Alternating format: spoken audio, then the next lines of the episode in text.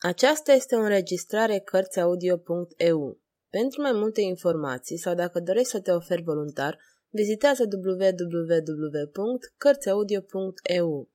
Toate înregistrările Cărțiaudio.eu sunt din domeniul public. Michel Zevaco Regele cercetorilor Capitolul 24 Tribule Tocmai bătuse de orele 11 la Saint-Germain-l'Auxerrois. De-a lungul culoarului ce era inundat de tenebre profunde, se târau două umbre, încet, cu precauții infinite. Umbrele se opreau la fiecare clipă, apoi își reluau mersul pentru a înainta câțiva pași, apoi se opreau iarăși. Le trebuiră aproape o jumătate de oră ca să ajungă la cealaltă extremitate a culoarului. În sfârșit, o ușă a fost deschisă. Cele două umbre pătrunseră într-o încăpere slab luminată. La lumina unei flăcări ce ardea, acoperită de un paravan, cele două personaje se priveau.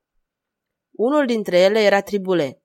Celălalt personaj era una dintre doamnele de onoare ale ducesei de Fontainebleau, domnișoara Jean de Croazy. Încăperea în care se aflau era anticamera apartamentelor ducesei de Fontainebleau. Vă așteaptă, murmură Jean de Croazy. Ah, domnule, nici nu știu la ce mă expun. Dar n-am rezistat să o văd atât de tristă, căci eu însă-mi sufer în lăuntrul meu. Tribule făcu un gest de compasiune. Era de nerecunoscut. Aceste opt zile l-au schimbat.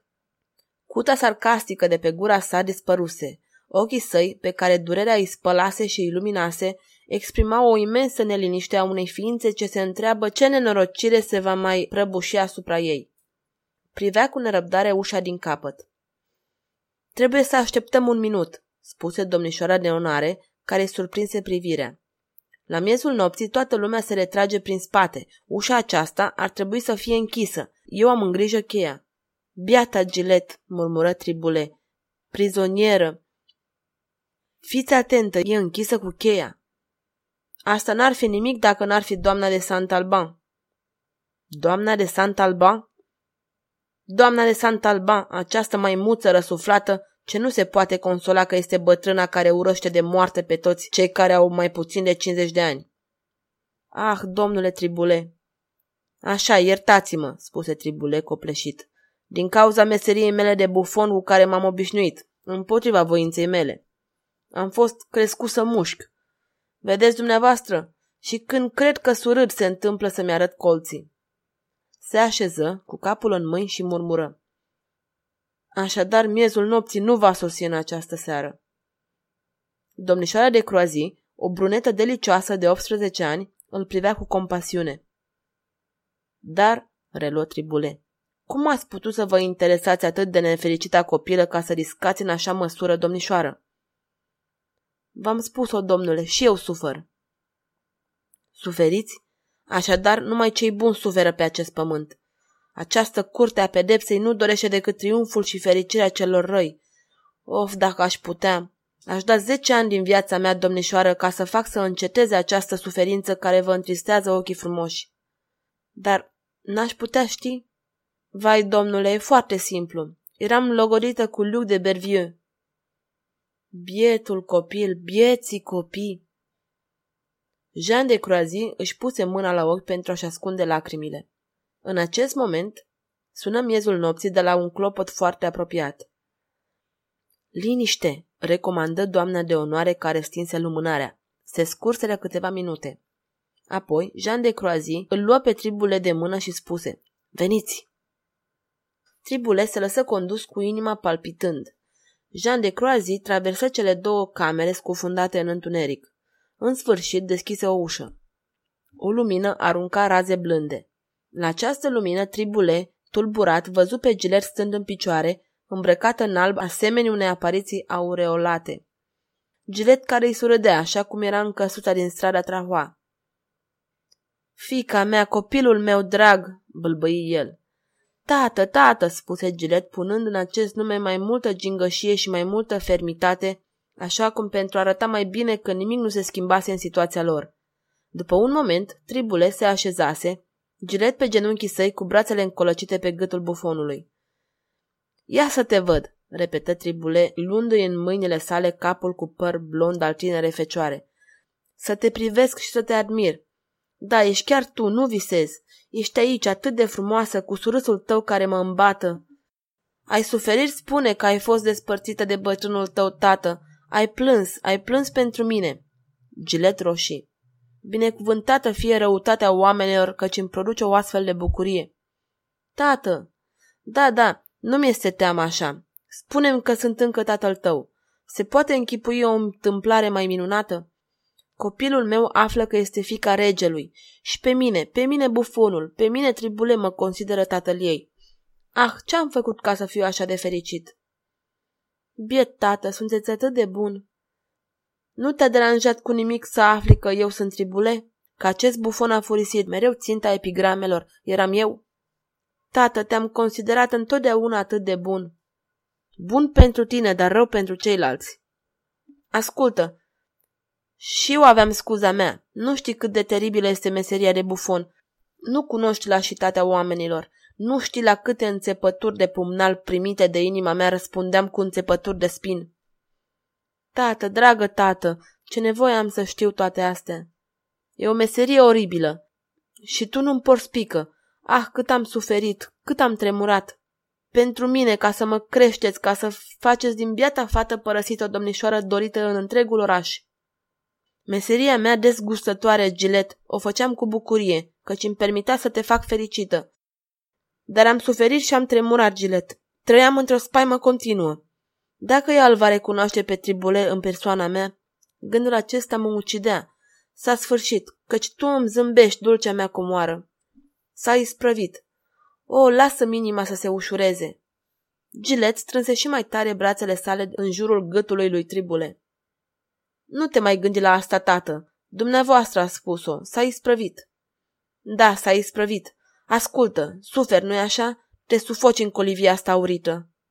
Da, tată, murmură Gilet. Și regele, regele, tatăl tău, căci este tatăl tău, Gilet.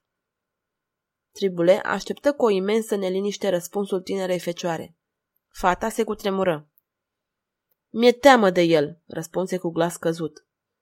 Cum? făcut Tribule privind-o cu atenție pe Gilet. Nu vrei să rămâi aici? Răspunde după inima ta, copila mea. Nu. Nu vrei să fii ducesă? Nu. O, tată, căsuța noastră, păsărelele mele, grădina mea, florile mele și dumneavoastră. Tribule tremura. O bucurie infinită îi mângâia inima atât amar de vreme martirizată. Dar gândește-te, copila mea, este un vis splendid pe care tu îl întrerupi, regele. O, nu mai îmi vorbiți de el, îngâmă Gilet tremurând. De ce? E tatăl tău, Gilet, insistă Tribule atent. El? O, nu, nu. Și o roșață vie îmbujoră chipul tinerei fecioare. Mizerabilul, izbucni Tribule. Ghicesc, a îndrăznit să arunce asupra ta priviri criminale. O, rege, roagă-te cerului să n-ai timp să-ți îndeplinești scopul mărșav, căci jur pe capul adorat al copilei mele, regele al Franței, învingător la Marignan, teroarea Europei, ca ai să cazi sub loviturile bufonului tău. Gilet, copila mea, trebuie să fugim. Da, să fugim cât mai degrabă. Ascultă, am bani, mulți bani. Voi încerca să corup vreuna dintre gărzi care ne va deschide porțile. Apoi vom pleca de îndată, vom merge în Elveția, în Italia, unde vei dori. Vom începe din nou o existență liniștită, până când vei dori să-ți alegi un bărbat care să te însoțească în viață. Gilet scutură cu voiciune din cap. Nu vrei să auzi vorbindu-se de căsătorie? Făcu vesel tribule. Fie, vom pleca în acest ținut blestemat. Vom pleca departe, foarte departe de Paris. Gilet își sprijini capul pe umărul lui Tribule. Nu, murmură ea dintr-o răsuflare. Tribule tresări. Nu vrei să părăsești Parisul? întrebă dintr-o dată neliniștit. Nu, tată. De ce? întrebă cu voce tremurătoare. Ea închise frumoșii săi ochi. Printre genele lungi picurau lacrimi. Plângi? Ce se întâmplă, Gilet? Plângi și eu mă aflu aici, bucurându-mă prostește, povestindu-ți fleacuri. Tu ai un necaz, o mare dezamăgire. Lacrimile sale curgeau și mai amare și sânul său tresălta. Gilet, imploră tribulez drobit de această durere mută. Copila mea adorată, privește-l pe bătrânul tău tată. Și cu un glas atât de slab că abia o auzi, Gilet murmură, nu mă iubește. Nu te iubește? îngămă tribule pălind. Mă disprețuiește. Cine? Spunem cine. Crede că l-am urmat de bunăvoie pe rege. Of, crede...